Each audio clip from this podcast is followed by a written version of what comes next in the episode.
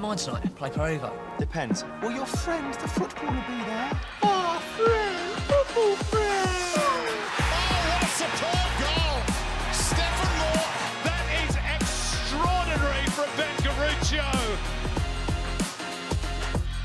You're listening to Football Friends with Ben Garuccio and Stefan Mauk. We have got a big one for you this week as the boys look back on Unite round and Ben hitting the back of the net. We recap all the on-field action from the A-League men's and discuss what went right and what needs improving for the next edition of the concept. And Middlesbrough's new man between the sticks, Tommy Glover, joins us to chat about his time in the championship so far, the journey that got him there, and everything, yes everything, in between. All that and more coming up on Football Friends. Welcome back to episode 13 of the Football Friends with Ben and Stef. I'm Stef, and here's Ben. Big smile on the face this week. No three points, but a cheeky goal. Yeah, yeah, it was good. It was good. Smile on the face. Got on the score sheet. I got my one for the season, so uh, I'm off the nudie run at least. That's good. It's um, it's interesting, isn't it? I guess you've got the scorpion kick that you scored a couple seasons ago, and then this one, but they all count for the same, don't they? Doesn't matter. Doesn't matter Yeah. what type of goal it is. Open goal, bicycle kick, scorpion kick, just counts for one. Exactly right. Nah, I wouldn't mind scoring 20 of them a season, to be honest. It'd be good. Uh, probably earn a little bit more money, but nah, it's good. It was good. It came to me quite quickly, so I just uh, just tried to not put it over the bar, to be honest. Um, but it came nice and quick. I didn't have too much time to think about it, and yeah, just finished it. There was no keeper in goal, so if I missed that, it would have been a bit embarrassing. I, pro- I probably wouldn't be here today if I missed that. So um, nah, it was good. It was good. It was a good game. I suppose um, we we can just jump straight into the big Unite round review if you want. Yeah, we let's were- kick it off. we Three were- three. First up. Yeah, yeah, we were first cab off the rank. So no, it was good. Um, it was a good game to be honest. Like great start to the round. There was I think 28 goals or something in the round. So it was good games, good games all around. But um, no, for ours it was look, it was a good performance. Um, again, obviously disappointed not to get all three points, but um, it, it was a good game. Like for the neutral, I think it would have been a top game to watch, and um, it was good, you know, to see Penha get on the score sheet. I think he's probably had a few shots this season without without too many goals. So um, yeah, he got on the score sheet. The second goal for him was class, and then obviously on the other side we had Davila, who was just um, carrying Macarthur really. So hat trick. Um, yeah, he, he's a. Did he's it go down as a goal for him? Not a not a tra- own goal. I'm not sure. It would be harsh if it was an own goal off Brady. I think it was pretty close to him. It looked like it was going on target. So I don't know. It'd be it'd be a harsh own goal um, if you're Tradie, but nah, it was just it was a crazy game to be honest. Um, we we had good control of the game. Uh, we probably lost it for a little bit after after they scored their goal. Um, and then obviously we go down two one, which is which wasn't great. And then but we just we look we played well. We played well throughout, and and we created chances and yeah, it was just a little bit different than other games gone by. We actually took those chances, and yeah, we had a we had a good opportunity to win the game, and that's the disappointing part. We just cop that goal. You know, you score in the 85th minute, you you think you're going to win the game, and then you cop that goal. It's just disappointing. Yeah, I think it was. Um, yeah, I actually missed the first ten minutes, so I missed your. Uh, just missed your goal. I, I forgot like what time the games were on because it's, it's obviously a bit of a Yeah. weird time, and this is what we'll talk about afterwards, um, with scheduling and everything like that. But yeah, it was it was it was a great game. Like all all games were really good. Like probably the most boring game was maybe like the Central Coast victory. I felt like there wasn't a lot of action, but every game, even the City West Sydney, like was good. Like lots of goals. You guys, you know, you, you want your key players to stand up, and and obviously Penha is probably someone that's you know been brought in to be be the main creative player to score goals, assist, and you know what it's like. Like maybe you don't, to be honest, as a fullback, but like as a as an attacking player, when you go like a few games without scoring, like the pressure just like mounts on you. You could play really good, and he started the season well. I think he scored a penalty, was it earlier on? But Yeah, if you if you don't score, you go like one game, two games, three games, four games, like all of a sudden all you're thinking about is is is is scoring goals. And it's the worst way to be. Like that's something that I really try and work hard on to not focus on the outcome. But I remember when I was at Melbourne City and I went like the first seven, eight games when I came back on loan without scoring. and it's a fucking disaster. Like you actually start getting chances, you're snatching at it. Your performance actually goes from being, you know, good overall to shit because all you're thinking about is scoring. So you're not even doing the basics right, and that kind of looks like what it's been like with him. But the, you know, the first goal, obviously, like you know, you can't miss that. If you miss that, then he might as well just call it quits for the year and and just wait wait till next season. But the second goal, like you know, like how how can you wait so long to score your first goal from open play, and then you score a second like that that type of finish as well, like to drag it back and bend it like it, it's unbelievable. But it's like, well, where was this all those other games? But it just goes to show you the confidence of scoring a goal, what it does for those attacking players, and hopefully, for Western United's sake and for your sake, that's just the start of of him really kicking Yeah. off coming back from the ACL. Yeah, he's he's actually had he's had his moments. Like he's, he's such a good player, and the reason he's such a good player is because he'll try things that don't come off, but he keeps on trying it the next time. Like he it just looks like he never loses confidence. He never loses belief in himself. Um, and I think that's probably one of the best attributes you can have as a footballer because once you lose belief in yourself, you're doomed. You know, it's no one else is going to believe in you. It's hard enough to get people to believe in you in this sport um, at a professional level, but yeah, he, he's great like that. And like, look, he's had moments where you know just missed or hit the crossbar a couple of times. Um, I think like he's got the quality there. He can he can set up goals, he can score goals. But yeah, hopefully, hopefully he contributes with a few more this season. Yeah, exactly. And um, Davila, like you said, on fire. He's him, Lolly. Those two have probably been, I reckon, your two two best players. Um, obviously Fornaroli as well. Um, but like Davila's just yeah, he's he's a machine. He's he's one of those players that you know to score the amount of goals he's scoring as a number ten, the creativity. Yeah, he is. He's the one that makes that team tick. So if he keeps firing, then they'll they'll always be win, in with a chance to win games. Um, and then we go on to the other Friday night game, the the double header, Melbourne City West Sydney. Uh, West Sydney got the three points. They they fielded a really young team. They've obviously got quite a few injuries at the moment. Rudan's kind of you know it seems like they've changed a little bit in the, their approach. They've obviously got these talented young players. They're now kind of blooding them through. And yeah, they were they for me they were the better team. There was that controversial handball incident right at the end, which I actually think could have been a handball, but was it an obvious error? Was it clear? Probably with the camera angles, maybe not. I don't know if you saw it straight after your game, but uh, you know, City probably didn't deserve it either from that game. So like, it's a tough one, but I think Western Sydney would be very, very happy with that performance from, especially a lot of the youngsters. I'm, I'm quite, quite impressed with a, a few of those. Yeah, it was it was actually a top game. Like very um in the beginning, very end to end. I didn't actually see the end of the game, um, but I saw the the early bits of the game, and it was great game. Like so so end to end. But um, yeah, top goal from from Deal Paredes. Um, he's got that in his locker, as we've said earlier episodes. You know, he's got that in his locker when he gets in the box. He's a good finisher. He can he can make something happen. But it was a great ball um, from Battleada.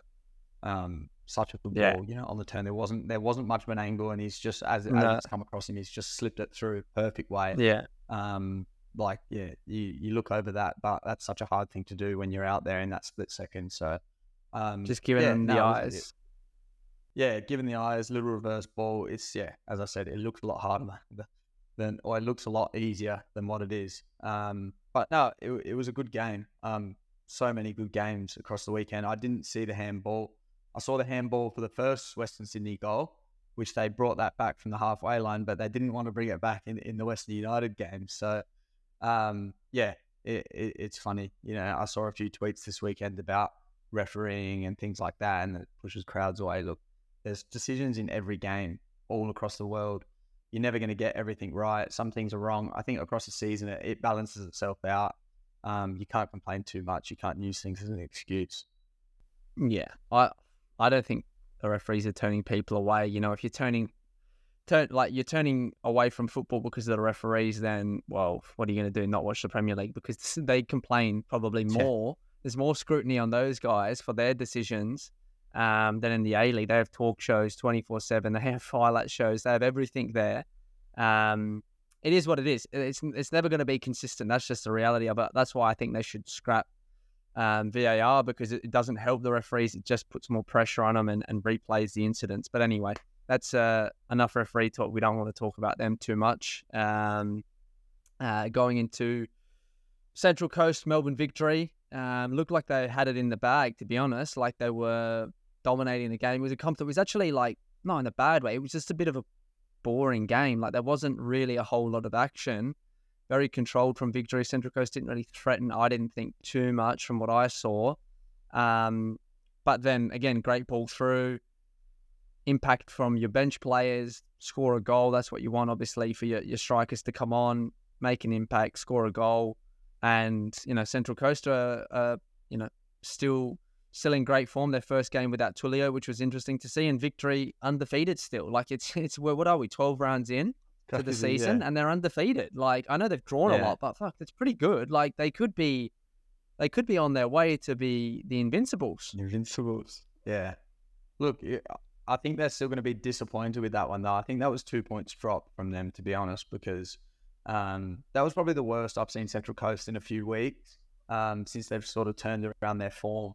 Um, just think they weren't probably just as fluid as they were in the games gone by. Look, that can be down to also Melbourne Victory and, and the way that they set up against them. So you can't take things away from Melbourne Victory. But yeah, just to cop a goal so late like that um, would be disappointing if you're a Victory player. But no, fair, uh, credit to, to Central Coast because they didn't give up. They, they stayed in the game. It was only one goal. When it gets like that in a tight game, you know, all you need is one moment late in the game. And um, the young Jing Reec, he, he took it well. So no, it was a, it was yeah, probably one of the less entertaining games of the round, but but still a good good quality game overall.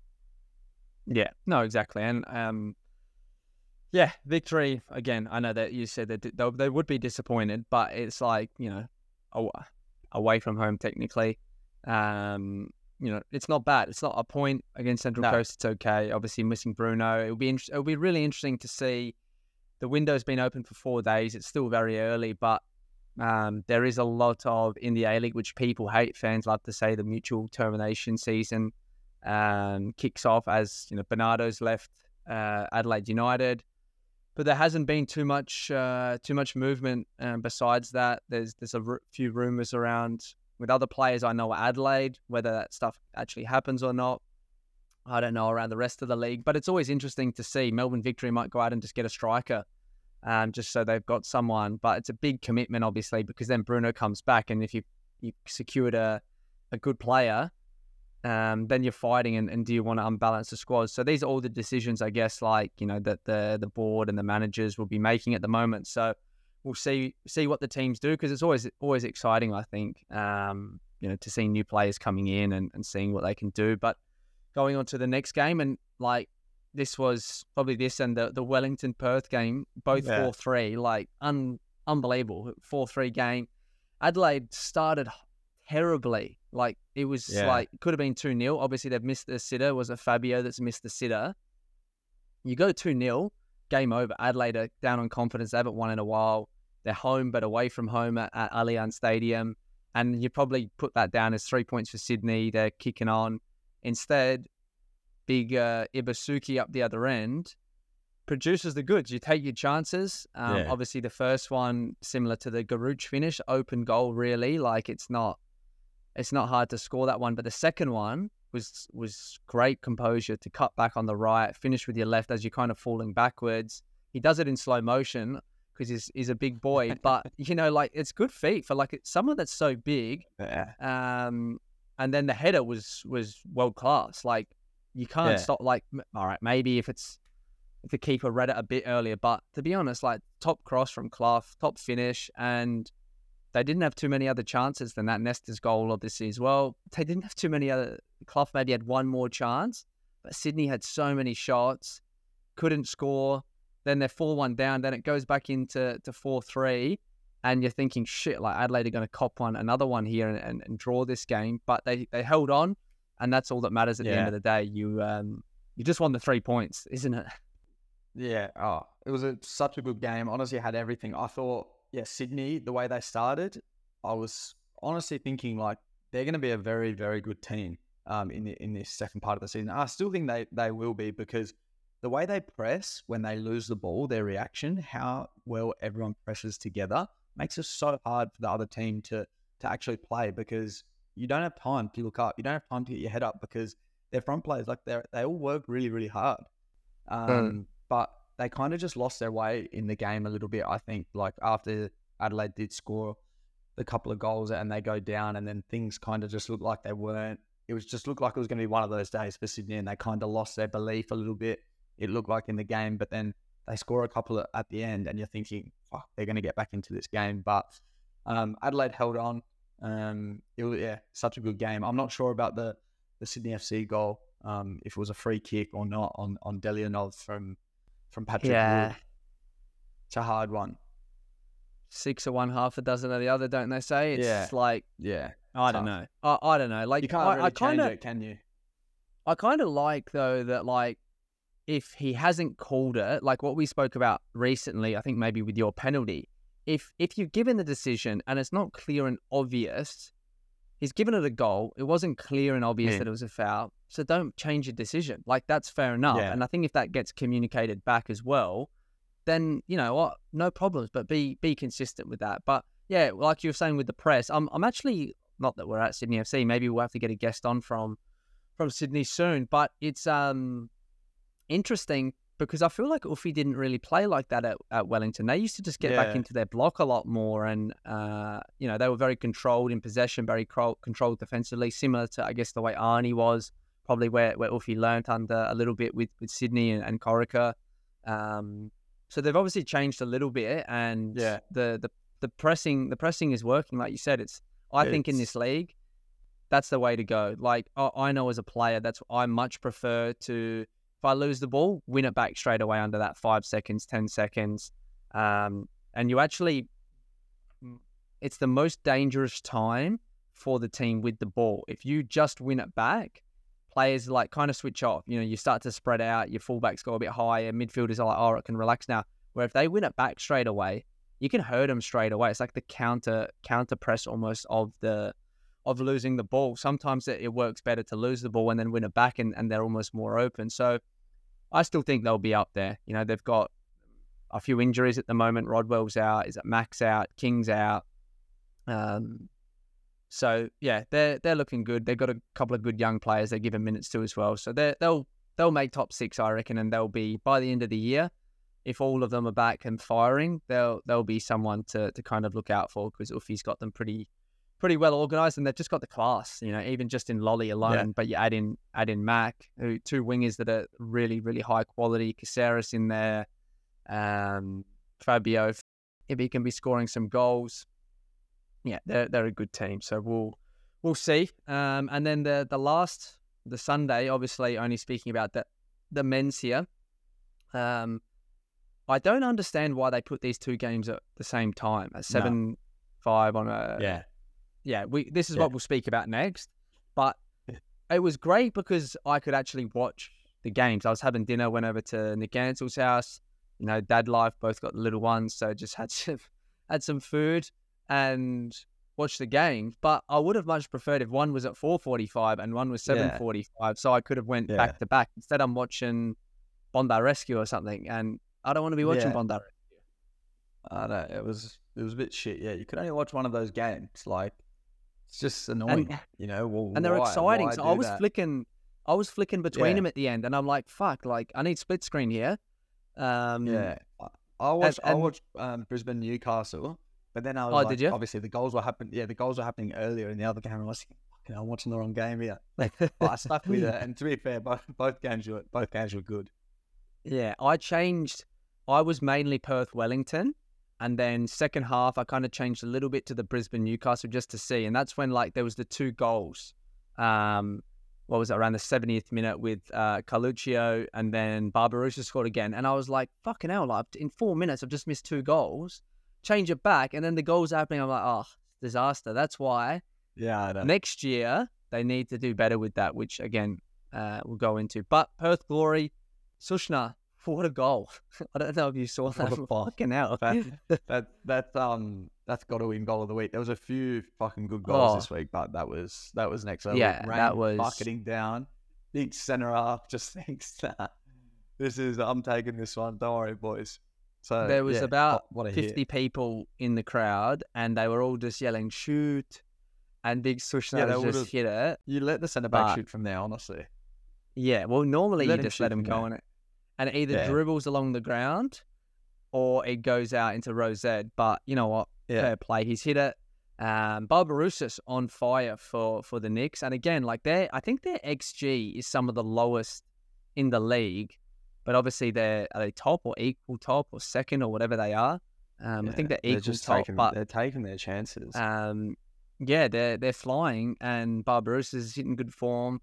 Tags is scoring for Glory. They obviously um, need a bit more. And on Glory, interesting one. I don't know if you saw our mate Ollie Bozanic um, put Yeah. out uh, a story, obviously explaining the situation of the intention for him was to, to sign on loan until January, and then he was going to stay on till the end of the season. But due to the current ownership, he wasn't actually able to. They're not allowed, able to sign anyone. So it's it's a it's a shit show to be honest. Like imagine if you're Alex Yeah. Stajcic, you know, you want to sign players.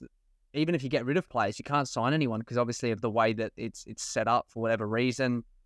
Um, it's shit for the fans because you know they want to be competitive, they want to be fighting. Shit for the players that are there, but also shit for you know Ollie Bozanic. Obviously, he's a friend of ours, but you know he's got a young family. He's moved over the, the you know for six months or five months, whatever it was. Probably thinking, yeah, then I'll sign on and I'll stay for another six months.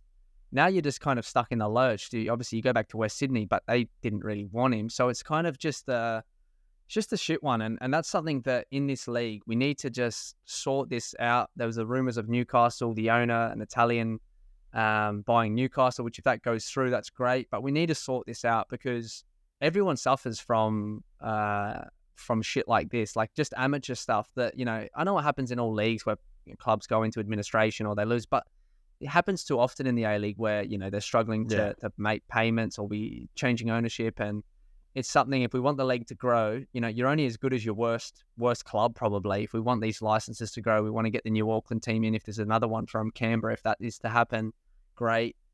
But you need everyone to be pulling in the right direction. So hopefully, um, yeah, hopefully they can sort that out and um and yeah, it's going to be an interesting one for Glory because they've got Yeah.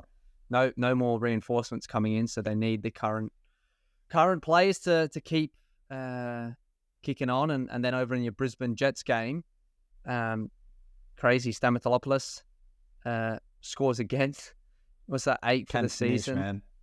Yeah, Um, Good finish. he's- Great finish. he's on on fire. It'll be interesting to see um, with the yeah with I guess the club and um, yeah they they've obviously got this. They've come out and said they want to play young players. Um, it's very evident because you've got players like Jason Hoffman and Carl Jenkinson who you know in my opinion should be starting. They've got the quality and the experience to start, but there's obviously a clear direction from from the club, and maybe we need to get uh, Hoffy on. Um, a, a- another good friend of ours from back in the day. He's probably a great one to speak to about the situation. Once the ownership stuff's Yeah. sorted, maybe we can we can get him on. But they, you know, they were pretty pretty harshly done by at the end to you know to lose all three points. But for, for Ben Cahn, his first win, um, and Brisbane uh, snapping that that losing streak. Yeah, no, he'll be he'll be happy. Ben Cahn will be happy just to get the monkey off the back and, and get that first win. But um, Newcastle, I think, yeah, would be disappointed because they were in that game, or more than in that game for for a very long period, and then to lose it like that. But I think you got to um, give credit to to Markovsky off the bench because he comes on, he scores the goal, and then he wins the penalty. Look, I don't know whether it's a penalty or not, and this is more of an issue of the actual handball rule itself um, rather than the referees because there's just too much grey area with this handball. Like, you know, uh, uh, St- he comes out after in the in the um, interview on the ground and says, you know, we got told by the refs at the start of the season, if the ball hits the body first and then the hand, it's not going to be a handball. So I can kind of see it from both sides. I think it's very, very harsh on him. It goes under his body, then hits his hand. Um, but you can also argue if you're a Brisbane player that you know if you're not stretching, if you're not sliding like that, then your hands won't be there. So it's yeah, the rules need to be um, clarified. I think better. Um, there has to be less Yeah. room for grey area, but it's just it's too hard right now with this handball rule.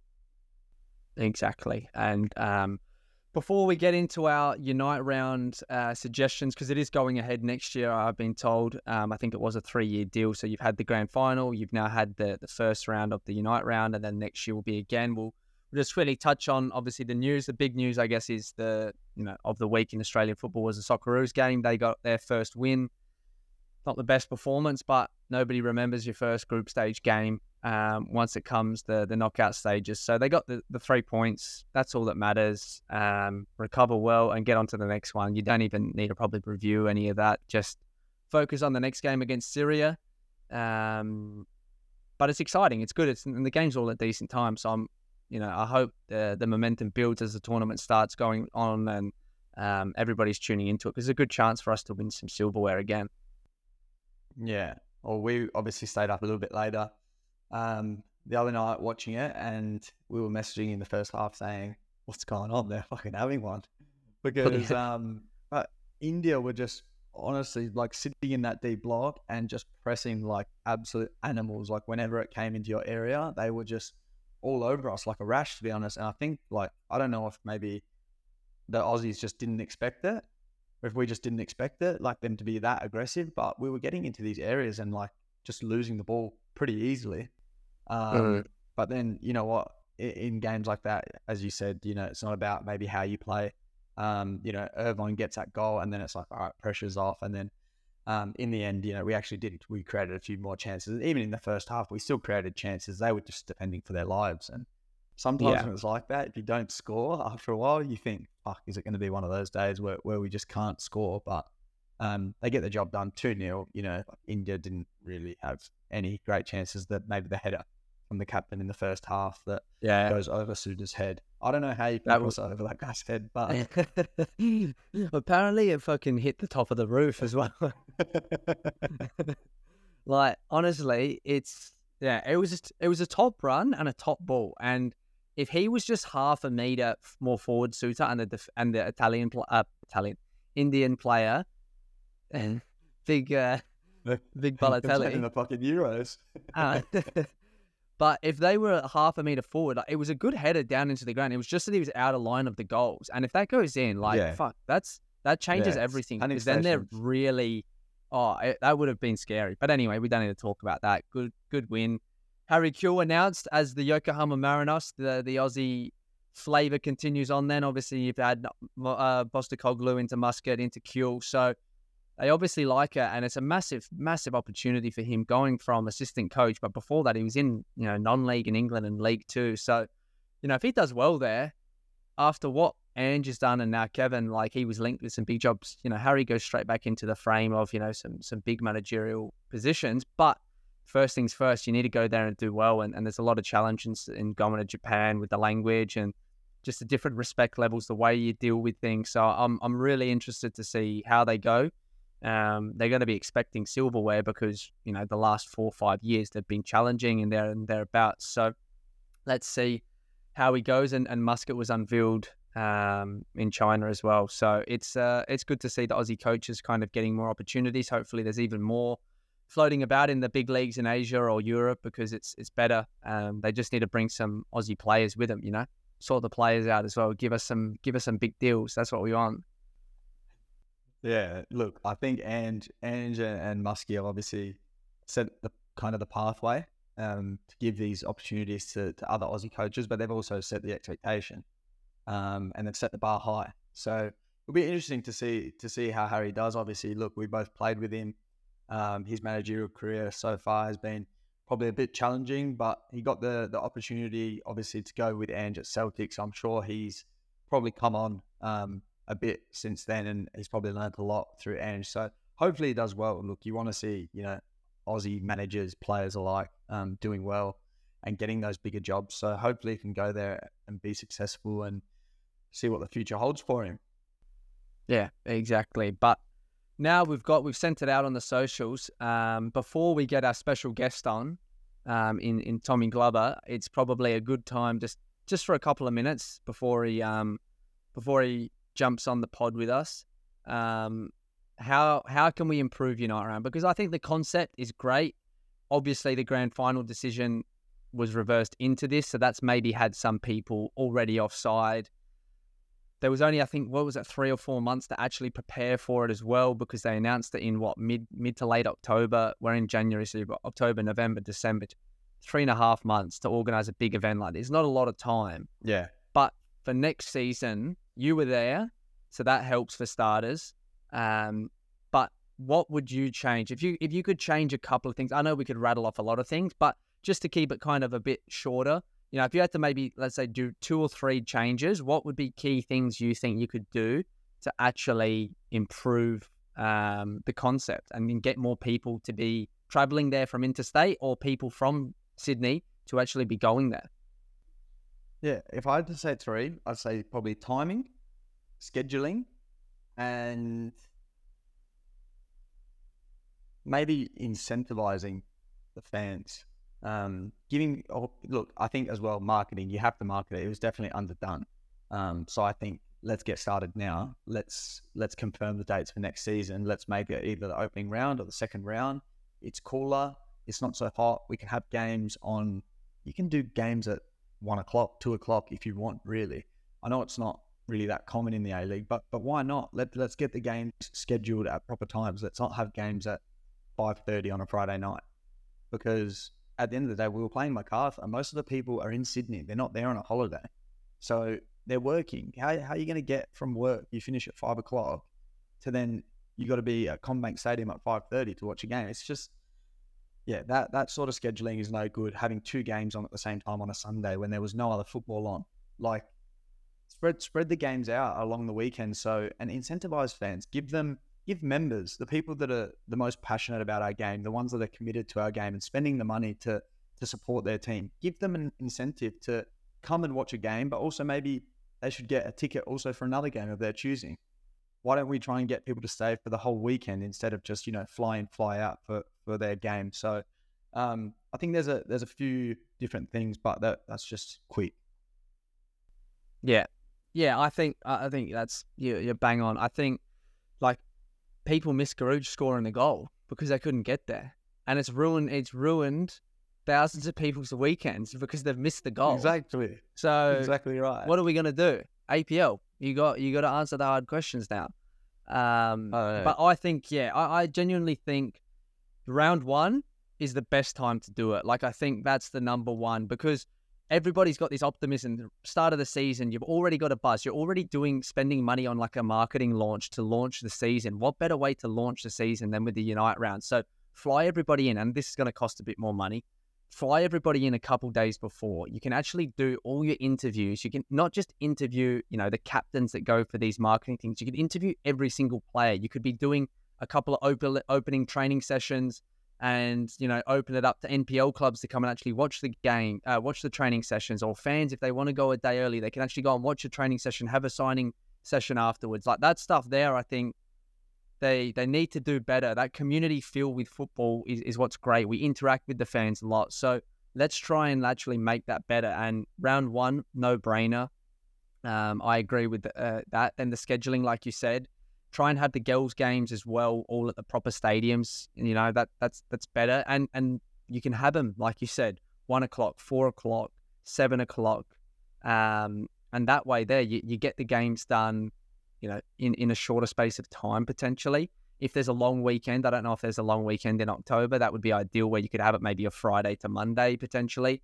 Um, and then I reckon the only other way to do it is you don't, yeah, members, you don't want to give free tickets, I guess, because, you know, in Sydney, then, you know, that's the majority of your fans and then they're going to go to the games and not pay. You need some sort of revenue, I guess. But I reckon even getting, having more of a football festival where it's like, have all the junior teams, like have literally from under 12s to under the youth teams potentially. Most clubs have got academies. If not, send your, your state team and put them in, you know, Adelaide United kits or Western United kits. And like, you've got all these families that are there. They're playing tournaments in the morning. Maybe you're, you know, nine o'clock till 12 o'clock potentially. Um, they're playing some games each day or they come a couple days early, however it works out.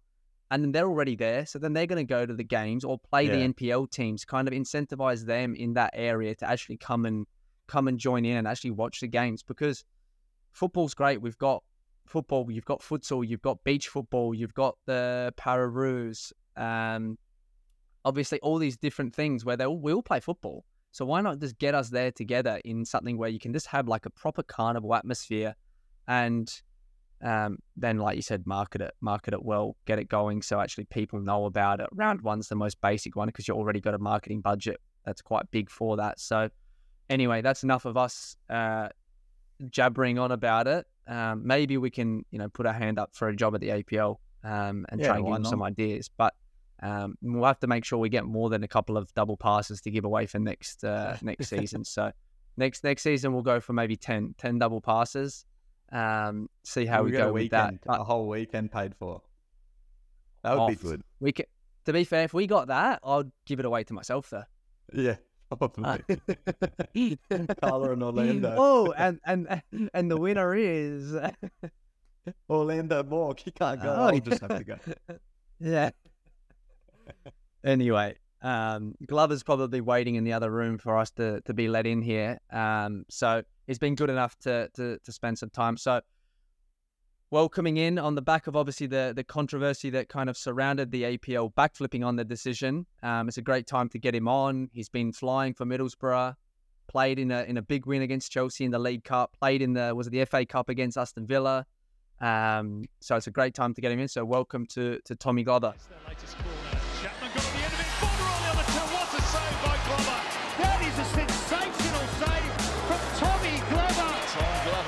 Equal to it in the Middlesbrough goal. All right, guys, we got our boy Tommy Glover. He's here. He's joined us. He's been good enough to to jump on at night time in the UK. Welcome to the show, Tommy. Boys, thank you for having me. I actually thought I would have been uh, got a bit of an earlier call up, but uh, we've had to wait uh, till around thirteen. Yeah. We well we went first with the um we went first with Socceroos keepers, so we got Gauci on, and then yeah you just came in after Yeah, that. Gauci, Bruno, Dukey. Yeah. Uh, then then we'll go to the Olyroos. So thank you. Yeah. No, we went to the then we went like injured Socceroos player, so we got Borrello on, and yeah, Yeah. now we've done. Now, Now, we come to our second tier guests. Yeah, Olympians far out and Olyroos. No, it's good. It's good to um, it's good to have you on. Obviously, you're you're over there now. You're um, at Boro. You've played in some some massive games already since you've gone over. Um, and I suppose there's quite a lot to talk about, but we don't want to keep you too long. So I suppose we can start first with just tell us a little bit about obviously your journey. Um, you don't need to talk too much about your your junior days because they're probably a bit boring in in Sydney. but um, t- tell us tell us about you know your time at Spurs. Obviously, when you were a little bit younger, and then obviously that that transition after you left. Um, you know, you wanted obviously first team football, but it wasn't didn't come as maybe as easy as you would have hoped um, Yep. after leaving Spurs. But you you eventually you eventually got there. You you got to City, and you and you did so well. And now obviously you you moved back over to the UK. So talk to us a little bit about that. Yeah, so kind of I like growing up, I was never really selected in like youth teams, New South Wales, all that stuff. I was supposedly never too good enough. Um, so yeah, went. I was at Southo Sharks as a kid, 10s, 11s, and then went to um, they called it Project 22. So it was like a, a football New South Wales institute where like their project was like for the 2022 World Cup. Clearly didn't work in my sense, so uh, I went back to Southo in a so that, that that that fell through. So I went back to Southo when I was uh 14, and then um, it's probably the best thing that ever happened to me, to be honest, because you know when you I think you're and you're a kid, you can get sucked into you know going to these sports schools or these top programs, but I kind of found out at an early age that you know that was not really the be all and end all. It was kind of you know I went back to Southo to play, um, and by 14 I was like training with the first team, so. I gained so much more experience and like training with men at such an early age was kind of you've got to toughen up. You know, you boys know what it's like when you're a young kid and you train with the men compared to your own age. It's it's a bit different. So yeah, went back there and then was doing quite well. Was playing like under 18s at the time, and then got a tap on the shoulder asking if I would be interested to go over to um, the UK. And obviously, I got an English passport, which helps. Um, so yeah, went over, um, did my trials, did did my time, came back, and then um, yeah, got a scholarship at 15. So was quite young when I moved over, and then kind of came through the ranks. you know, and then ended up training with the first team regularly at 17. And, you know, I did that for maybe two, two to three years. And, you know, it's great training with the first team. And, you know, some of the players that they had was unbelievable. But in terms of personally, you know, I wanted to do playing senior football because you can only play so many reserve games, so many under 23s. And it's, you, you know what it's like. It's not real football. Um, it's like friendlies and, you know, there's there's points, but it, it, there's no relegation, promotion, or anything like that. And that's why I went back to Mariners for a year, and that didn't work out for whatever reasons. And you know, you take lessons out of that being involved in a first team, and then went back to Spurs, and then was the same. You know, just training with the first team, playing 23s, and that's why I decided to go back to City was just to kind of play regular first team football and kind of use that as a springboard to get back over to Europe, which um which I'm back now. Was that, um, I guess, for you? Was that was that a tough decision to make to leave? I guess the you know being part of Tottenham, it's it's a big club. You obviously feel comfortable to to sign at City. I know they're obviously still in Australia in terms of big club, but it's you know the dream to get to Europe. So to take the step back permanently and sign with City, was that a, a tough decision for you to make at that stage? Yeah, I had a few offers over here, but it was kind of low, like in the lower league. So I had a, a couple of other A League offers as well, but I don't know. Someone, I think it was Tony Franken or someone was saying that you know City is like a ticking time bomb. It's like once they get the right people in there, it's going to explode and it's kind of going to run on and and which it ended up doing. So yeah, but then I had on the other hand so many people telling me if I come back to Australia that I'll never return to Europe. Um, you know, I, to be fair, I copped a, a lot of slack for that because a lot of people see the Tottenham badge and the Tottenham tracksuit and they think that's fantastic, which it is. Don't get me wrong, but you know, you've also got to put your ego aside and you know I had Hugo Lloris and Michel Vorm in front of me. So realistically, was I going to play for Tottenham first team? Probably not. so yeah, I think once you put your ego aside and you don't get caught up in all that stuff, you know, and you take a step back, you know, the best thing that I ever did was come back to Melbourne City. Yeah, and obviously, like you said, you had that that success coming back, which sometimes as a player, you know, you make the decision, but you don't know actually how the club's going to perform. But you know, you you you try and I guess make the the best decision at the time. And and like you said, there's no point being a number three there or a number four there at Tottenham. And it's not like you're going to win any trophies at Tottenham anyway. So it's best to to come back to City and get a couple of trophies, and then head yeah. on back over. no, then we want a pre-season cup, so that's in the cabinet. No, no one talks about that. you you were just there at the wrong time. If you were there now with Big Ange, you'd be fighting it out with Vicario for number one. Yeah, I'd probably still be in the same position to be honest, mate. Bloody hell, the way he's gone. Cheering the boys on from the sidelines. Hey, at least you can cheer on some wins. They're playing some good footy as well. But um, I suppose how um how's like the transition been this time around? Obviously, going back, you you've been in the UK before. You were at Spurs. Um, do you think that's kind of helped you in terms of understanding what it's like going back and you know familiar with the championship? Yeah, I think that that definitely helps. Um, obviously, it's a bit different um, because I was in the first team, but now, like I was in and around at Spurs. You know, I was training every day, but like I wasn't in a men's change. I wasn't in their change room or anything like that. So, but being obviously in England did help me coming back here because I knew what I was kind of getting myself into.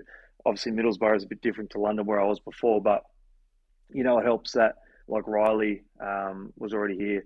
I came in with Sammy, um, so we did our medical on the same day. So I think once you got two other Aussie lads with you, it, it helps so much. And you know, Riley obviously being there before, it's kind of you, you hang around him for a bit, and then you know he, he drifts off, and you get your own mates. So he, he is as you into it, and then you get sick of him. You know what he's like; he's just grumpy all the time.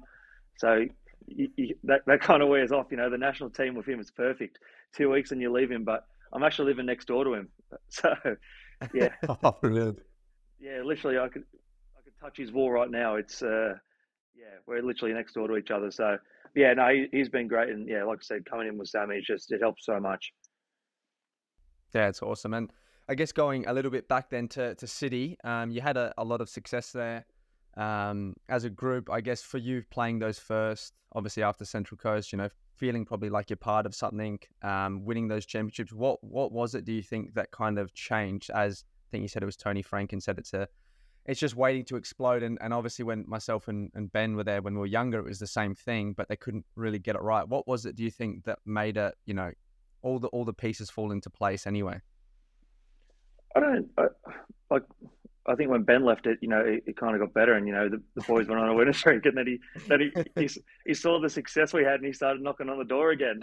he wanted, he begged to come back, so I got rid of him. But Honestly, I think, I think like the the team, man, the team was unbelievable. You look at the team now. You look at the Socceroos. Like how many Socceroos in that team at one time? I think it was yeah. I think like the like the players wrong, but like you know what it was like in the change room. Like everyone was like brothers. There was no dickheads. There was no cliques and clans. Like you could go speak to anyone in the change room, and I think like that's the best change room that I've ever been a part of. And you know, there's a reason why there's we were so successful. And I think because, and to be fair, like I give credit to Jamo a lot for what he kind of did with the boys, and you know the things that we'll do as a team and whatnot. So you know, if they did, if he did, if like him especially, if he did see anyone not pulling their weight, he'd nip it on the butt straight away. Because like I've been in change rooms where it starts with one player, then next you know five people, and then you know it just turns to absolute shit. So yeah, I think he did a great job of kind of nipping that in the butt. And yeah, everyone was it was just like brothers, and like you'd run, you'd want to run through a brick wall for anyone in your in your team. And I think once you got it right off the pitch, it translates to on the pitch. Yeah, yeah. No, it's like you said, Ben. Obviously, a lot of I think talented young players and probably the money that had gone into the club in terms of getting the the marquees and the big name players. Of course, that's great, and if you can do it, of course you're going to do it. But probably the investment into the youth when you had you know all of those young boys coming through. I know Tilio came across from Sydney, but Connor Metcalfe, obviously, you've recruited Aidan O'Neill, a younger player. Natty Atkinson, Jordan Bos, like these players that have kind of come through a little bit more of the academy, um, they probably also care a little bit more potentially because they mm. actually feel like you know I grew up at this club supporting this club. Um, so you know you you probably push each other that little bit further. And I don't know it was the same for me and Ben when we were younger. If one of you's doing well and the other one's not doing well, because you're so close with each other, you kind of get pissed off that the other one's doing a bit better. So it pushes you to do more. Not that you want to chop him down, but yeah. you want to get even better. And, and I'm sure you guys with the the young players had that there, and um, yeah, a lot of success came from that time. And and then you got this this move, um, which Ben touched on. So how is how has it been settling in? You've now played a few games. You played in some big games recently. Um, yeah. What's yeah? What what's I guess what's the the big thing? Um, I guess that you know you've kind of taken away from your experience in the A League to now be able to play um, at a high level now over there in the championship. Yeah, I think it's just getting runs on the board. Like like I said, I came back to the A League to kind of get games under my belt, and you know, uh, who, Matt Nash, who was my goalkeeper coach at um, Mariners, he said, you know, if you do come back, play 50 to 100 A League games and then go back overseas, you know, you've got to be able to make mistakes. You've got to be able to learn from those lessons that, you know, you can't replicate in training. And I think that was the biggest thing is, like I said, why I came back is to get games to bring that experience back over because, you know, training's great, but, you know, you can't replicate a game. Um, yeah, obviously the move came across and, you know, it's kind of a similar position to what I was playing at City um, when I first went to City. You know, I, I, didn't start playing until I think around 9, 10, um, so around Christmas time. And it's kind of funny enough happened the same thing here where I was playing the cup games on a cup run and then, you know, the other goalkeeper who was playing at the time, um, you know, got injured and then, you know, I've kind of just taken my opportunity and, you know, that's what you kind of work hard. It's it's frustrating for a goalkeeper because, you know, you obviously can't get subbed on in the 60th minute and play 20, 30 minutes off the bench. So, you know, it's quite easy to kick stones, but you know that I've learned in the past, you know that that that achieves nothing. So it's kind of you just got to train hard for your opportunity and you know take it with both hands when you do get it, which I like to think I've done. And um, you know we've had some big games, and that's the thing. If you're not ready, if you're not, well prepared, you know you come to these big games, you're going to get found out because you're playing against the best. So yeah, it's uh, it's been good. It's it's been different in terms of atmospheres, crowds, and it's just to be honest, I didn't realize how big Boro was as a club before I got over here, and then coming here, it's just it's it's massive in terms of supporter base, and because it's a it's kind of that's pretty much the thing that's going on in Middlesbrough. Everyone's a Boro fan, so it's yeah, it's it's it's uh, it's been unbelievable so far, but it's just kind of it's been good so far, but it's just kicking on now. Yeah. Well, we actually um we had a question from a um, we put questions out yesterday. I don't know if you saw on social media. and Yeah. someone's replied with this question. Um, it says, at both Melbourne City and now Middlesbrough, you have started as a number two and been able to stay mentally strong enough to keep pushing and then be in the right place mentally to make the most of the opportunity. Is there anything you attribute this to? Or is it just something that has come naturally? And you've kind of just answered that, but that question was actually from at Joe Gauci. Oh, really? he wants to know the secrets No, to keep you out of the I- Socceroos. it's in the book. It's in the book. I don't, I don't understand why he hasn't just um, picked up the, the blower and just given you a call or a message, but he's decided to write it on our on our question box. To be fair, the top question, Joe, but um, yeah, maybe just maybe just uh, give Tommy a message. I'm sure you've got his number, but um, Ask me to do How- quite often. It's a good one. Hey, mate, thanks for Um, the question. So yeah, you've just answered it, but I suppose how um how's it been? Obviously, something like that's completely different over there in Europe compared to probably Australia is the pressure that comes with obviously wearing the jersey, um, performing and getting results. How have you dealt with the with the pressure so far? Obviously, as you said, you know, Boro have got a it's a massive club, like it's a huge club. You know, they've been so successful um, in past times, and obviously now they're in the championship. But they're- a massive club. When you look at their name on the on the ladder, you always expect to see them kind of up there in the championship and pushing for that promotion. But how have you kind of dealt with the with the pressure from you know outside noise and fans and things like that? like for me personally, I just don't get caught up in it. Um, you know, you know, football's like. You know, when you're doing well, everyone loves you. When you're not doing so well, everyone thinks you're the worst player in the world. Um, so it's kind of I just take all that stuff with a grain of salt. You know, I try not to get too high or to get too low. So it's kind of just staying in that medium balance. And you know, I'm going to have people that like me. I'm going to have people that don't like me. So at the end of the day, I've I've got a tight knit of people who kind of tell me the honest truth. And at the end of the day, I just listen to my coaches and to be honest, I couldn't really care what Big Johnny behind the laptop drinking a milkshake thinks of about my performance. To be quite honest, you know, like it's not it's not going to affect me. But I know, like a lot of people, it, it does affect them. Um, you know, like I don't read comments, I don't I don't do any of that stuff. But like I know it can take a toll, and I know it can affect players, and, and I've seen it firsthand. And it's just try and not get caught up when everything's going well, but then it's the opposite when things aren't going so well, not to kind of get too hard on yourself. Yeah, I think that's that's like a really important thing for all like young players coming through, especially the young ones. Like I'm I'm sure you both would see it, but like you know, I remember some games you'd, you'd get on the, the the team bus or you're going back to the hotel, and straight away the game's finished, and the young boys are scrolling through the comments and Yeah. looking at the comments. Like I, I just don't like I don't see any upside to that. Of course, like you said, when you're playing well, you're fucking like, oh, Big Johnny thinks I had a good game, and he's Yeah. he's down in his he's down in I'm his chocolate man. milkshake. Um, but but at the same time, like like you said, that what they say actually means fucking not not too much. There's a few fans out there that know what they're talking about. They're passionate. They're it's like me when I watch Arsenal. I'm fucking saying how shit soccer is some games, but fucking hell, I couldn't even tie his laces up. So who am I to tell him on on Twitter or Facebook how well he's doing? Um, Yeah.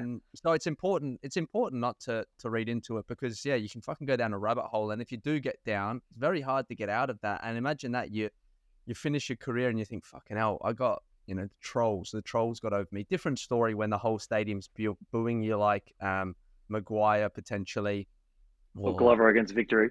or Glover against victory after the the bucket man's fucking launched it that, yeah? Like Yeah. I think that that's but that's that's a different one as well when they're booing you for something like that.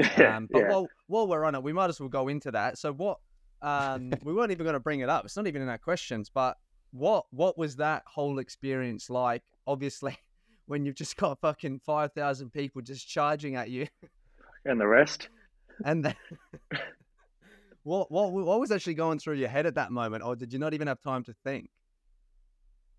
It's yeah, that's something that will happen once in a hundred years. But yeah, if you don't expect those, obviously, kind obviously all the protest and all that happened. Obviously, the games before on the twenty second minute mark, and obviously the flares coming on the pitch and whatnot. But you know, I can say it on record. You know, it was never my intention to throw it back into the crowd. You know, once I saw that thing land in my hand, I was like, oh my god, surely not. Um, and then obviously they, they stormed the pitch, but you know, if, even with that, you know, I've always said, I've said it the day after it happened. You know, it's there's there was twenty five thousand people. How how many were there? It takes one person to to ruin it. You know what I mean? Yeah, they stormed the pitch, but one person threw the bucket, and you know it, kind of brings everyone else down with them. And you know, Victory have the best fans in the A League, week in week out. It's it's unbelievable, and you know that's what you want to see at A League games. And for like for one incident like that to kind of diminish and kind of bring everything down after, especially what happened with the Socceroos as well. You know, that was only a few weeks after what happened. It was kind of, yeah, whatever happened to my head happened. That's going to heal. But, you know, it's the other stuff in terms of the league and, and stuff like that, which kind of its name got, you know, dragged through the ringer a bit, which was kind of the hardest bit. Mm. Yeah. Yeah. That was, that was like one in You'll never see anything like that. I remember I was I was actually out at dinner. I think I was I had a birthday and like I was like oh, the derby's on. I have to watch it. And me and my brother-in-law were watching it, and like this kind of stuff has just like started happening. And I've like called my brother-in-law. He's sitting on the other side. Come get coming here quickly. And like as this kind of happened, like you just see you get pegged with this bucket, and like my missus has come like running over from the other side. She's like, "Fuck!" Like oh fuck, like I got a message Lex, like what what's Lex gonna be thinking? Like obviously your partner. And then yeah. yeah, like I remember she was messaging her, like and she was going crazy as well.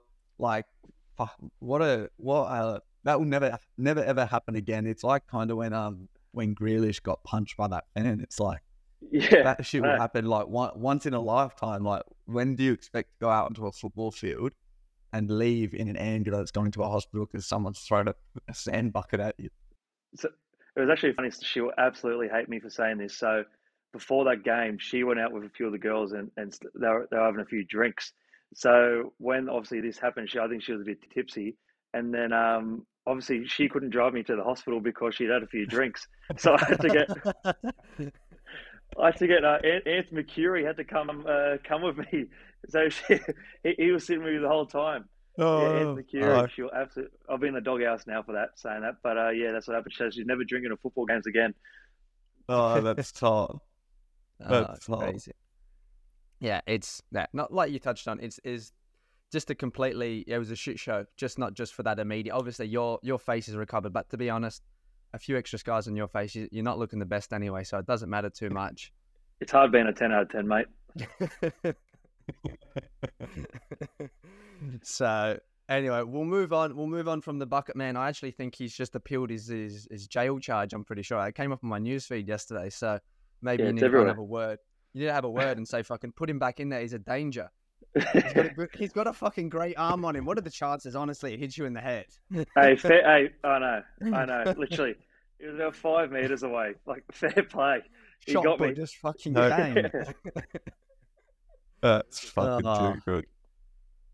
Anyway, on to the serious stuff. We've got we've got a couple of questions we've prepared, and then we've got some other fans that have that have sent in some stuff. But probably something that's pretty exciting. Um, well, what I want to find out is what's it been like under under Michael Carrick. He's he's obviously was a top player.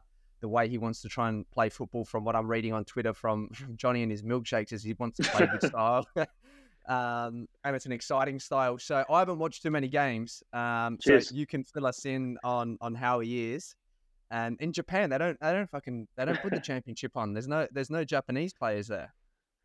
Yeah, you've been yeah, in there Australia is. There's a few. There's, is there? yeah, there's a few, Jack. Yeah, Coventry, Huddersfield. Yeah. No, fucking hell, they don't care about him, do they? yeah, yeah, they're not the national team. Don't care about him. Uh, yeah, he's um, yeah, he, he's class. Um, to be honest, and it's purely he just purely wants to play for football. Um, there's so much tactics. Uh, so we play four at the back, two holding midfields, three, and then one up top. Um, but the left winger usually drifts inside to make like a double ten. Um, but yeah, just so much detail that goes behind it. Even like goal kicks, like our goal kicks.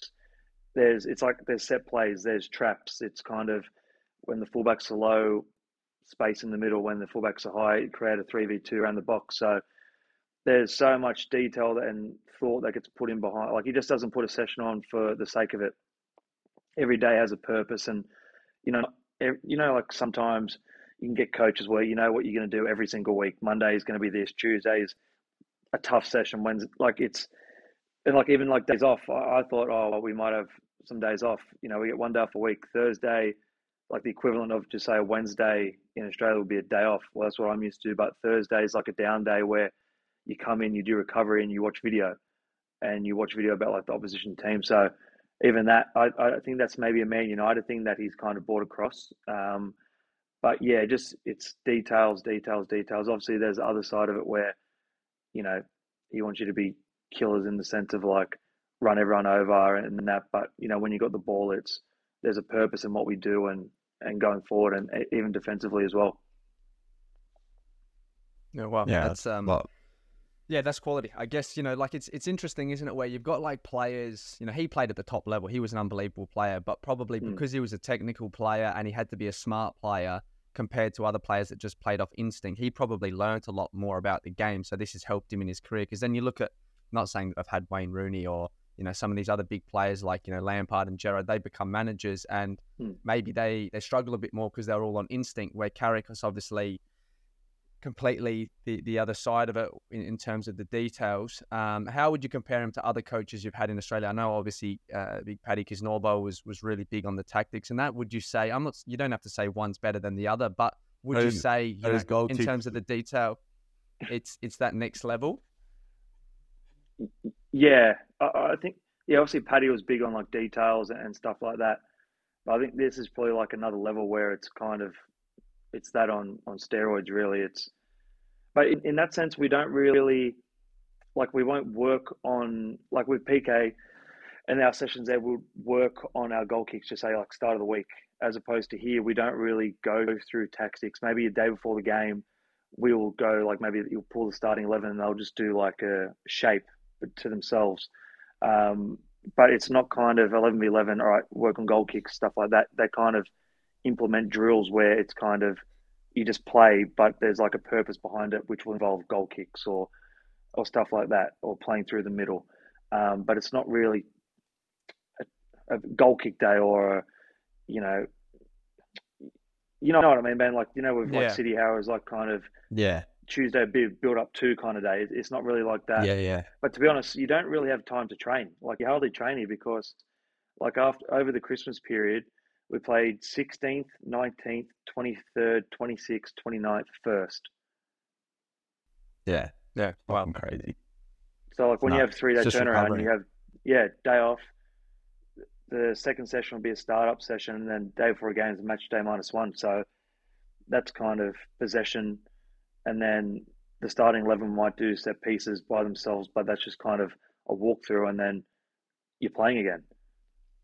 Yeah, wow. Yeah. So it's obviously, I guess that's probably why they do a bit of the video on the days off, and um, I think that's probably something that football's just like getting more and more detailed. Like you see all these plays, it's kind of like probably taking things from like a basketball where it's like the set plays, and um, yeah.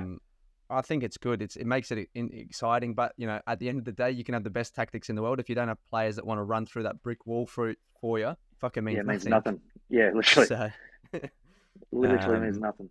So that that's that interesting interesting to hear. I might have to try and tune into a few games and uh, and learn a thing or two. Um, you watching Ben, don't you? Yeah, I'll watch them. I'll watch them all. He, he said how uh, big I'll... the club was before. How many? What? What have they won? What have they won, and what have they done? Come yeah, on. go on, Ben. Bloody hell, mate. You, what do you mean? Research. What's the what's the history of Middlesbrough? anyway, guys, I actually got to run. you said you're training at midday, mate. It's eight thirty. Yeah well, what do you mean? They were when I was younger. They were they were in the print, so that's a big club yeah. in my in my so, eyes. Like when I when I think back like all those years, and you see that these clubs were in the Premier League, like that's a team that I knew when I was a young kid. Obviously, I didn't know too many teams. I knew the big team because that's who I followed. But teams like Leeds and things like that, like your young kids these days, if you say Middlesbrough, they don't know Middlesbrough. They're not going to be like, oh yeah, Middlesbrough, that's right. So I don't know. But I'm just I'm joking. Just We're just I'm, joking around. I'm just still having a chuckle about the set plays because I remember when we were at City, and I just remember this one day PK. We, remember how he used to do these goal kicks, like some some road goal kicks, and I remember I was playing right back at the start of the season. You had to like pass it to me, and I had to hit this like diag to the other side of the field on my right foot, like first time. and I just remember I couldn't fucking do it. I fucked it up like five times, and I remember you, you're just like passing the ball out to me. Go, fucking, come on, get it right. And I honestly just couldn't do it. So hopefully, uh, Martin Carey's got a better right back than me over there. I'm sure he does. I was just um, having a little bit of a chuckle when you were talking about your goal kick. But um, let's um, let's let's go in with another question. Fucking hell, I feel like I'm getting peppered. Um, who's who? Obviously, you played in a few big games recently. You played against Villa, um, and Chelsea. Obviously, you've got the return leg for Chelsea, so hopefully you can do them at the bridge. But um, who's the best player you've seen um, or you've played against since you've been over there? Like back to being obviously the, the games against the Premier League opposition or even a championship player. Oh. I don't really was know there anyone in the Chelsea Chelsea game where you were like, fuck, like, you know, you watch this guy and he's a gun, but fuck, now I'm playing against him and like he's just unbelievable. I know they're not doing that No. well at the moment. Yeah, I think like you know, it's like you you try not to get like starstruck. Like well, I grew up watching like Raheem Sterling, for example, and Thiago Silva. Um, but like the difference between like the Chelsea game and the Villa game, well, we obviously played Villa before them. Villa are probably more of like a team. They're like a, a good team, and they're like they're well drilled, as opposed to like Chelsea's a bit more like off the cuff, where it's like they got the indi- they got the individuals to hurt you, like Sterling, Palmer, and you know they- they've signed on everyone. Um, but to be honest, the, the the difference, the speed, it's just a different level, man. Like I remember it was like the first five minutes of the game, and the centre back was kind of holding the ball, and then he, he kind of threw the old grenade uh, to me. I took a touch. Next you know, man, I see this guy easily like a meter away. I was like far out, man. Like it's just that so much quicker. It's like they're always like one step ahead, even like not nothing to do with me. Like up the pitch, you know, it's like they read every pass. It's they're just so switched on, and just everyone's physically just beast, man. They're, they're huge. I think it's crazy, like, because we can all press the same way because we're all just humans at the end of the day. Like, just because they're Yeah. better players doesn't mean they should be better at pressing. But that's what I've always found as well when you play like at a high level, you know, when at Hearts, when we played against Premier League teams in preseason and stuff, like the way these guys press, you don't have a second on the ball. And Yeah, I then, know. like when you said, like when you've got the ball, you go for a pass, you think it's on, you think like, oh yeah, I'll make that pass, and then like you look up and they've just read it. It's like they knew Intercepted, you were going to do that all along, yeah. And it's like, fuck, how are these guys like they're they're like the best players technically and like their decision making, but then without the ball, they're the best at Mm. pressing, they're the best at you know intercepting, reading the game. Like it's just you feel like a bit helpless. yeah, I know. But to be honest, I, I- So- I'm actually glad that happened. It was because obviously we played the two games. It was the first five minutes of the first game. So it's like, all right, I can't probably stay, so I've got to give myself an extra five yards to kind of, I, I've got to take an extra touch, give myself that extra time just to kind of not getting closed down. So it's probably the best thing that did happen. But yeah, they're just they're just- one step ahead. It's so much quicker. It's so much more physical, and like I said, they're just so they're so much smarter. But at the end of the day, we're it's 11 humans against 11 humans. It's not like they're robots. Yeah, yeah. Oh, I think we'll just um for the last question, we'll just say Matty Cash anyway. Yeah, he yeah. put one past me. So Or Roberto Carlos. Yeah, I think um, I think one of the big things is obviously is that like you said the physicality, like because they're just all big, they're all strong, they're all quick. Like that's obviously technically they need to be good, but you know they're they're the, the top of the top. You know, like if you do Yeah. the physical testing stuff, they probably are they're the best. And Chelsea obviously even that higher level up um, compared to other teams, but it's an unbelievable experience for you and. And hopefully you can um, get it done in the second leg. I've got to figure out where to watch it. I don't even know where um, where it's on in Australia. Maybe I'm, being I'm Sports. pretty sure. Be in sorts. Yeah, yeah. So fucking just another thing I need to subscribe to. Thanks, uh, thanks, Tommy. Maybe you can hook me up with some like a Middlesbrough fucking all access or something. Just get a dodgy stick, mate. TV. Yeah. but we've got one more. We've got a couple more questions. This one is from anonymous. Why is his nickname Mudders? Oh, I know. I know this is from. There's Where did you get this question from? This isn't on our run sheet. This was slid into the DMs. this would be from a certain Melbourne City player. Is Correct. from a Melbourne City player. Yep. Yeah, yeah. very wealthy man. This man. Um, yeah. So there's a there's a running joke with me and this individual about uh, well, this individual's got very high skin folds, and uh, I call him mud guts. Um, so his nick, uh, my nickname to him was Mudders, meaning mud guts. Um, and then he calls me mud guts. I don't know why. Um, he, he, always asks me for my gym pro. He always asks me my gym program. Um, so yeah, that's why it's it's come from me calling him that, but then I think he's just deflecting it back on me, calling me yeah. mud guts. Okay, so he's actually he's put it he's put the spotlight on himself. Yeah, big time. Yeah, he's outed himself. I'll, I'll, I'll, I'll Mudders Maclaren. M M and M's. I'm gonna I'm gonna start calling him M and M's. Yeah. you know what? He can have the mud guts because he keeps fucking scoring. Yeah, exactly, mate. Scoring, yeah, so he can he can enjoy he can enjoy himself. Wants, so mate. we'll have to get him on. We'll have to get him on so he can uh, so he can speak back to that. But um, go on, Ben. You can answer. We'll go two more. We don't want to keep him too did long. he needs to get his beauty did sleep. Send that to your, did Macca send that to your questions on on Insta? Yeah, that's top. Um, we'll go one from um at Beachy fourteen. This is big Beachy, big SA boy, keeper himself. Um, biggest goalkeeping influence. Uh, as a kid. Yeah, I suppose growing up, or someone that you maybe watch now that you you take maybe lessons you emulate. From. Maybe maybe you look at Joe Gauci's game now and just see how you can get better than him. Yeah, get into the Socceroos. Yeah. I'm going to send him a few. I'm going to next time he's on, I'll send him a few questions and I'll get the. I can get the answers. Hey, that, that's the difference. When when he was on the show, you didn't send any questions through. He's always trying to learn. I know that's why I got this. I got this this book, mate. I got to write my things down. Um, I think as a kid, oh, obviously you got like the, the likes of Schwarzer, but I think it probably goes a bit further, like deeper than that in terms of like when I was at Sutherland Sharks, I always looked up to the first grade goalkeeper coach, uh, Nathan Denham. Um, and to be honest, he's um, I'm the god's uh, godfather of his son. Um, so it's small ball, but right. yeah, I think as a kid uh, growing up, I looked up to him. I always wanted to play for Southo first team. I always wanted to have because he was in and around like A League setups and as well. So I kind of always looked up to him um, and wanted to be a goalkeeper. And then obviously when I got past the Southo Sharks phase, it's kind of um, you know Casillas was a massive one back in the day um, that I always watched like YouTube, and uh, Buffon was a massive one as well.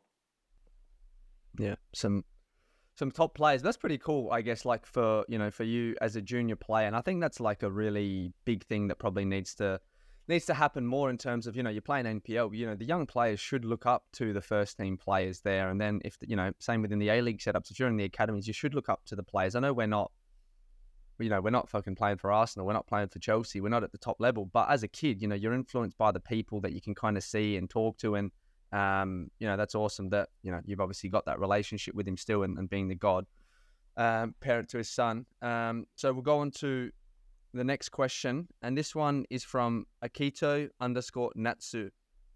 Tommy, what are some things you've seen playing over there that you'd recommend A League teams to take on board to help develop more talent to be able to play in Europe or take the next or take the A League to the next level? I think it just comes back to the opportunities you get as youth.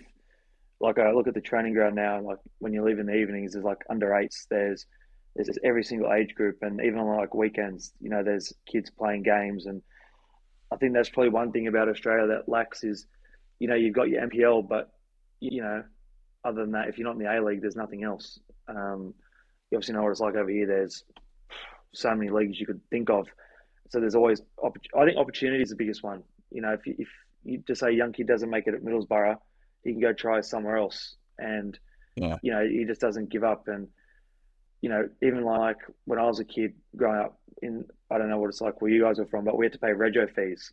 Um, and the rego fees in Australia are absolutely, or in Sydney, are ridiculous. Like two and a half, three thousand dollars a kid um, just to play for an NPL team. So, like people who just say can't afford that, you know, you stopping a young kid from, you know, potentially the next Socceroo, the next kid to go overseas, you know, just because they can't pay rego fees. So, I think little things like that kind of add up, and it's the biggest thing is opportunity. But in terms of like being over here compared to the A League, I think I think playing in front of like a massive crowd every like we get twenty seven thousand every week, like obviously depending on um, how many like the away fans, but even like when we got a, an away game, we'll always bring four, three, four thousand, even if it's in Plymouth, which is a six hour drive. Like it's, it, but you're also not competing with other sports, so I, I understand that. Um, but yeah, I think it's it, the crowd and the environment, and yeah, I think like bringing it back to the youth is just opportunity. Yeah. Yeah, I think the well, um pathway the pathway is something that needs obviously a lot of work. That's kind of something that we've already spoken about and we probably still will go deeper into it in future episodes. But yeah, the pathway is probably the, the biggest difference and it just shows where the game's at, you know, in England compared to Australia and it's just it's chalk and cheese, you can't even compare the two. But um yeah. no, completely agree. But um should we leave him there, Stef? Leave him there because I've uh, I've got to get to my session soon as well. So we'll uh, we'll let we'll let the big I wanna, man go. I want to I want to dance some more. we'll have to get you on for a part, no, part two. Maybe maybe you and yeah, you and Joe Gauci can come on together. Yeah, no worries. we'll get Maddie on as well. Yeah. Yeah, yeah sounds good. That'd be all right. I wouldn't mind getting Matty Ryan on. Fuck if he'd come on. No, that's um that's top. You know, appreciate you you coming on.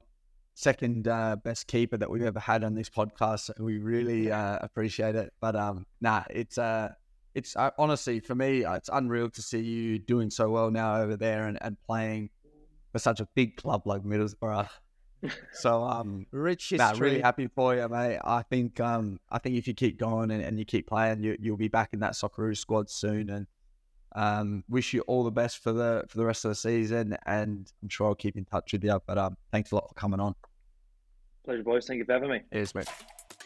Football Friends with Ben and Stef is proudly brought to you by the Inner Game Journals, started by none other than our co host Stefan Mauk. The Athlete Performance Journals were created to help athletes of all abilities become more self aware through goal setting and reflection.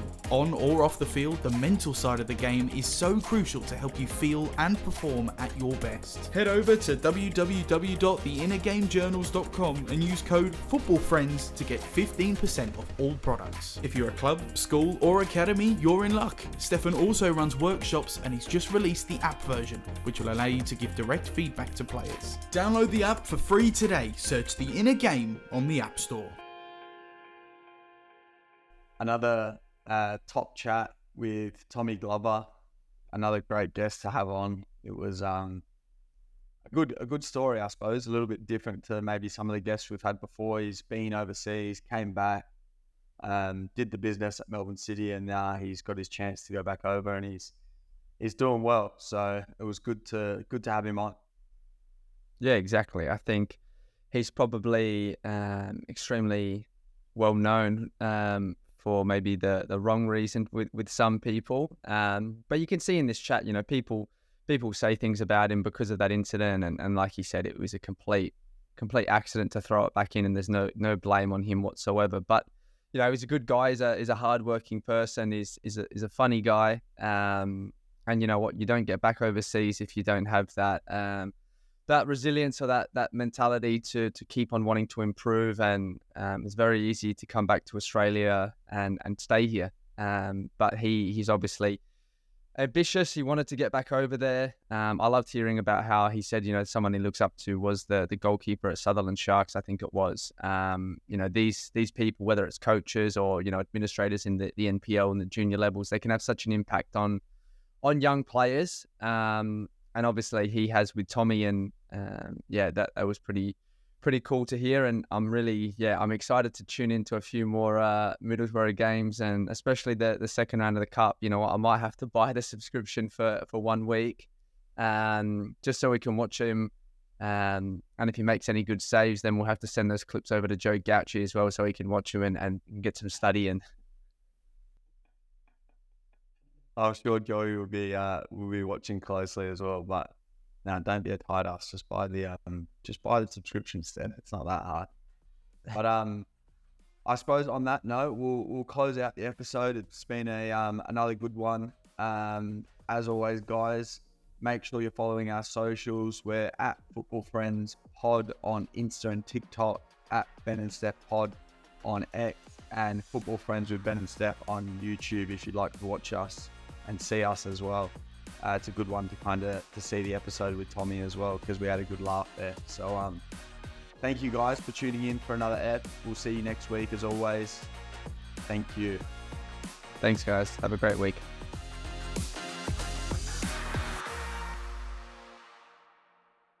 Oh, friend. Fuck you lot, where's the beer?